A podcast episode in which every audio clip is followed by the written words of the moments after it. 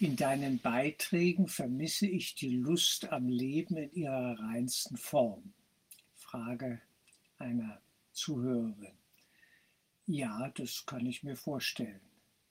Ich bin nüchtern geworden. Und diese Nüchternheit äh, beinhaltet aber zugleich auch eine tiefe Freude an dem, was wirklich und wahr ist machen wir uns bewusst, und das ist Geistesschulung. Die Lust am Leben schöpfen wir aus, vor allem doch sehr stark aus der Formenwelt, ja? aus all dem, was wir hier erleben. Und die Frage ist immer, was für Gefühle und Gedankengänge begleiten diese Lust?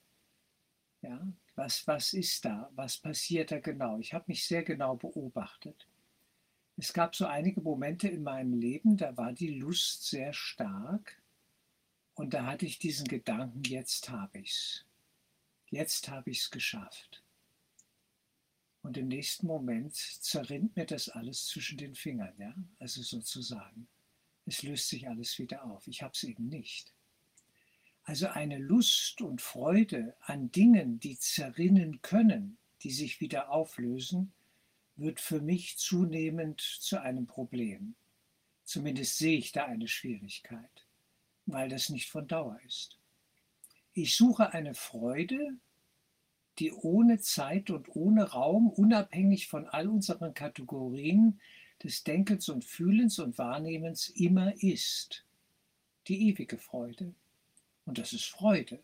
Freude schöner Götterfunken, ja, sozusagen. Und das ist eine Freude, die nicht abhängig ist von den Dingen, die wir hier formal so erleben, ja, von der Formenwelt.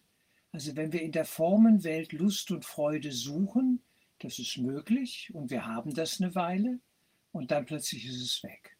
Dann löst sich alles auf. Die schönste Beziehung. Ja, auch das. Wir, wir haben eine unwahrscheinlich übersteigerte romantische Lusterwartung an die Beziehung die wir führen mit einem anderen Menschen. Ja, und das ist nicht zu halten. Das, das wird so nicht laufen. Wenn der Einzelne nicht nach innen findet zu sich selbst, gerade in der Beziehung, da sehe ich das am deutlichsten, ja. Wenn er nicht nach innen findet zu sich selbst, zu seinem wahren Selbst und zu dieser Ebene des reinen Geistes, wenn er da nicht hinfindet, wird er leiden. Weil das andere wird alles zur Enttäuschung.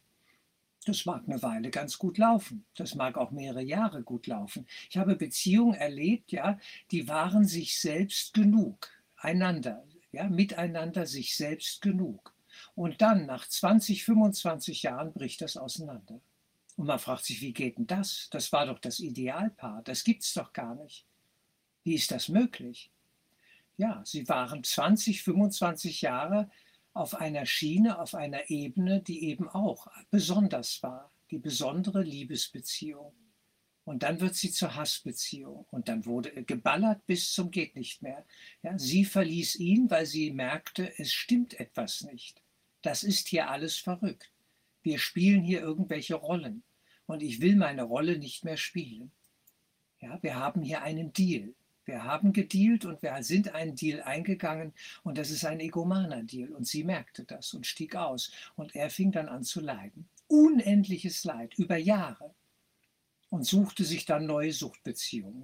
Ja. Meistens läuft es dann so ab. Man sucht sich dann Ersatzpartner, um die alten Muster weiter ausleben zu können.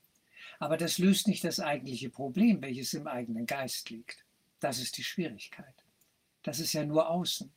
Wir müssen nach innen kommen an diesen Schmerzpunkt, wo wir hungrig sind. Und das ist der Punkt, dieser Mangel, diese Gier, diese Gier nach Lust auch. Und das nennen wir dann Lüsternheit. Und eine Frau, die gut bei sich ist, merkt, wenn ein Mann lüstern ist. Er ist dann gierig und er ist zerstörerisch unterwegs. Er will sie buchstäblich verspeisen also ich überspitze es jetzt, poetische Überspitzung seien mir bitte erlaubt, um es bewusst zu machen, was hier läuft. Die Hungrigen sind verzweifelt, sie sind gierig. Und diese Gier, ja, das ist auch diese Lüsternheit, das ist der Suchtprozess und der zerstört die Beziehungen. Der zerstört einen selbst, der zerstört den anderen, wenn der in diesen Strudel mit reingerät und, und wie Schlüssel und Schloss da mitspielt, ja, in diesem Täter-Opfer-Spiel und so weiter, mit stets wechselnden Rollen natürlich. Und jeder kann dann jedem alles vorwerfen, das ist völlig klar. Und so endet es ja dann auch in der Regel. Es wird geballert. Selbst nach 20, 25 Jahren ist das noch möglich, wenn es nicht stimmt. Wenn, wenn die Basis nicht stimmt, ja, dann ist der Wurm da schon drin ja, im, im Apfel und im Baum und überall und es, es funktioniert nicht. Da kommt nichts Gutes bei raus. Deswegen ruft uns Jesus zur Umkehr auf, dass wir all das mal anschauen mit Nüchternheit. Und aus dieser Nüchternheit erwächst eine Klarheit im Geist, die heilsam ist. Und dann kann der Vergebungsprozess laufen. Und dann finden wir plötzlich jenseits der Dinge zu einer höheren Ebene, wo wir frei sind von den Dingen und es eben mein Glück und mein Frieden nicht davon abhängt, wie das hier läuft. Nicht? Was heißt denn die Lust am Leben in ihrer reinsten Form? Das ist immer in der Regel objektgebunden. Da geht es um Dinge, die uns Erfüllung schenken sollen. Und wenn es äh, wunderschöne, scheinbar hohe Dinge sind, auch das ist noch Illusion, äh, wie Musik oder die Kunst. Sie soll es dann bringen. Aber auch die wird es ultimativ nicht bringen, wenn ich das nicht transzendieren, sprich übersteigen kann.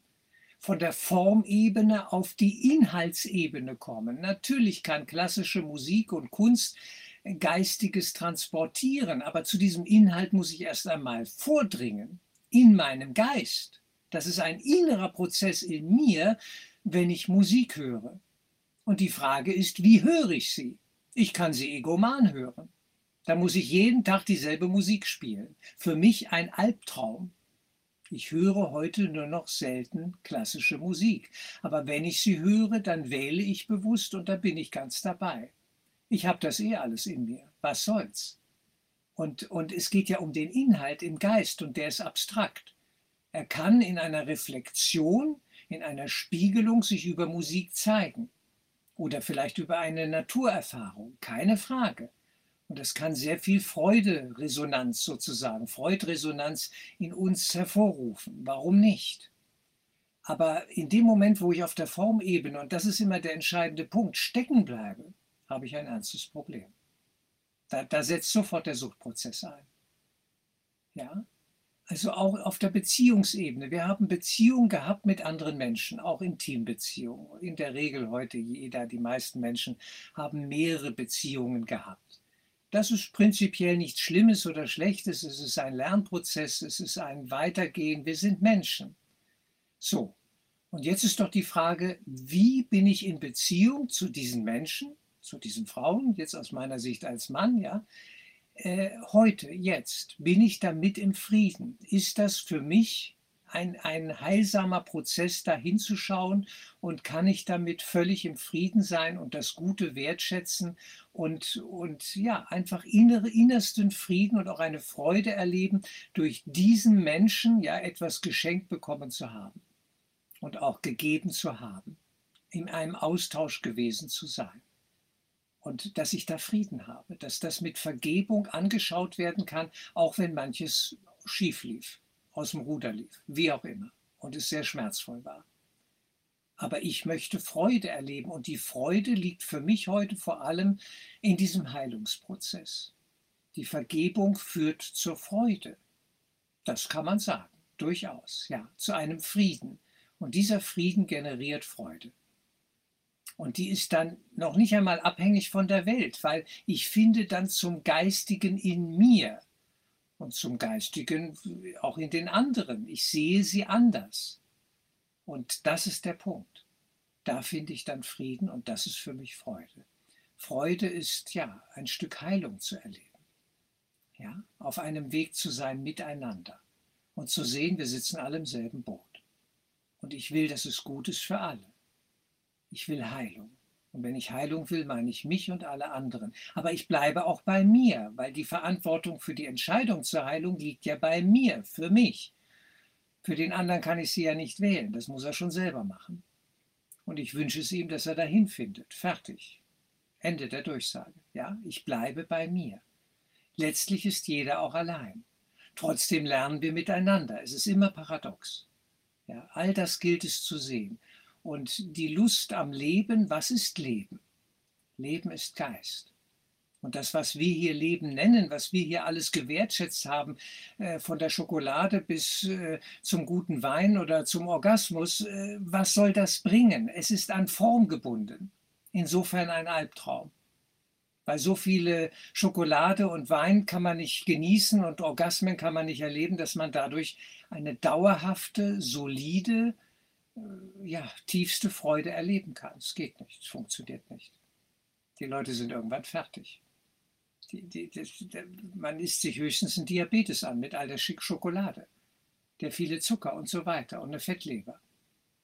Was soll das? Das ist die falsche Ebene. Und deswegen bin ich kritisch im Umgang, ja, nüchtern, sage ich mal, kritisch auch im Umgang mit der Formenwelt. Wenn ich da zu viel erwarte, wird es verrückt. Ich habe mir hier in der Toskana einen gewissen Traum erfüllt, ja. Es ist auch nur ein Traum, und der hat auch seine Schattenseiten und da, da, tauchen Probleme auf, die müssen gelöst werden und so weiter. Ja. Es ist nett, ja, und das darf auch sein, ja, und ich beobachte mich, wie ich das erlebe und welche Erwartungen ich habe, ja, ich nutze das für Geistesschulung, ja, ich stelle es in den Dienst meiner eigenen Heilung, ja, das ist sinnvoll, würde ich immer machen, egal was ich hier tue, und irgendetwas werden wir immer tun, das ist an sich nicht schlimm, das ist normal. Ich bin ganz normaler Mensch. Und ich gehe manchmal, wenn das wieder möglich ist, definitiv in ein Restaurant und bestelle mir ein Essen, auf das ich Lust habe, an dem ich mich erfreue. Und dann wird das gegessen. Und in dem Moment bin ich damit ganz im Einklang. Und wenn es gegessen ist, ist es gegessen. Finito.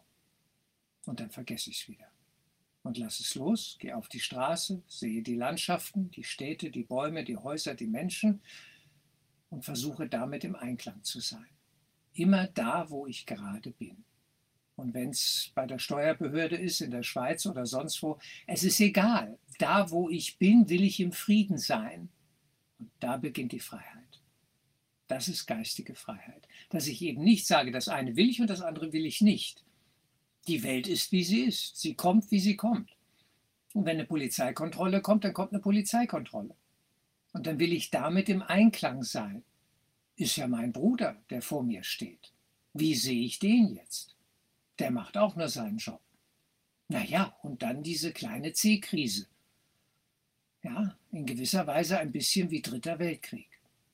Wie stehe ich dazu? Damit, da arbeite ich auch noch dran, dass ich damit in Frieden komme. Und das hat Unannehmlichkeiten und das bringt den normalen Ablauf durcheinander für uns alle. Und ich möchte damit in Frieden kommen. Weil nur das kann ich beeinflussen, das kann ich entscheiden, wie ich die Welt erlebe und woraus ich Freude schöpfe und woraus nicht. Und dass ich da weise wählen kann, dass ich Freude schöpfe aus dem geistigen Inhalt der Dinge. Der Inhalt ist es, nicht die Form. Und das ist unser Weg zurück in den Geist. Dabei bleibe ich. Die Welt ist nicht zu halten, mein Körper ja auch nicht, mit dem ich die Lust erleben will. Der zerfällt langsam, aber sicher. Vielleicht habe ich noch 10, 20, 30, 40 Jahre, ich weiß es nicht. Das ist auch letztlich völlig egal. Es spielt gar keine Rolle. Aber der Körper wird irgendwann seinen Weg gehen. Ich hoffe, dass er noch lange fit bleibt. Und äh, vielleicht tue ich auch was dafür, natürlich, und gehe sinnvoll damit um. Aber ich mache mir da keine ja, Illusionen, illusionären Vorstellungen. Es wird enden. Und ich bereite mich immer auf das Weitergehen vor, jetzt schon parallel dazu im Geist. Und wenn es heute endet, heute, jetzt, dann will ich bereit sein. Und im Einklang und im Frieden sein. Wenn einer mit einer Pistole vor mir steht und sagt, ich drücke jetzt ab, dass ich sagen kann, ja, auch das ist okay. Es ist okay. Ich, gehe, ich bin immer im Größeren und gehe ins Größere. Es kann nur gut sein, wenn ich den Geist gewählt habe. Und da frage ich nicht mehr nach der Lust am Leben. Ich lebe doch. Ich bin doch da. Immer. Jetzt. Und da bin ich frei.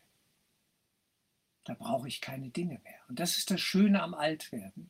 Wenn man klug und weise alt wird, älter wird, und ab 60 kann man das dann sicherlich für sich in Anspruch nehmen, vielleicht auch schon ab 45, 50, dass man sagt, ich brauche gewisse Dinge nicht mehr.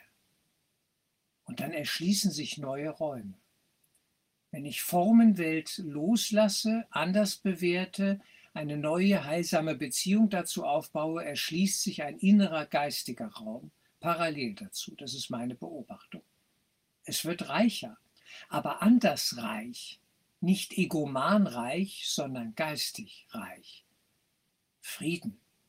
Ein friedvoller Geist ist keine kleine Gabe, wie der Kurs uns sagt. Da will ich hin. Und diese Freude, diese Lust, aber ich spreche lieber von Freude, was wollen wir mehr, die ist still, die ist ruhig, die ist nicht egoman Halligalli-mäßig übersteigert. Sie ist still. Sie ist ein ruhiger Blick auf die Dinge. Ich gucke mir die Landschaft an, die Menschen, auch das scheinbar Negative und kann sogar da Frieden erleben. Ich möchte in Frieden kommen mit all den Bildern. Und das ist Vergebung. Wenn ich in Frieden bin mit allem, was ich erlebe, erlebt habe, dass das alles zur Ruhe kommen darf.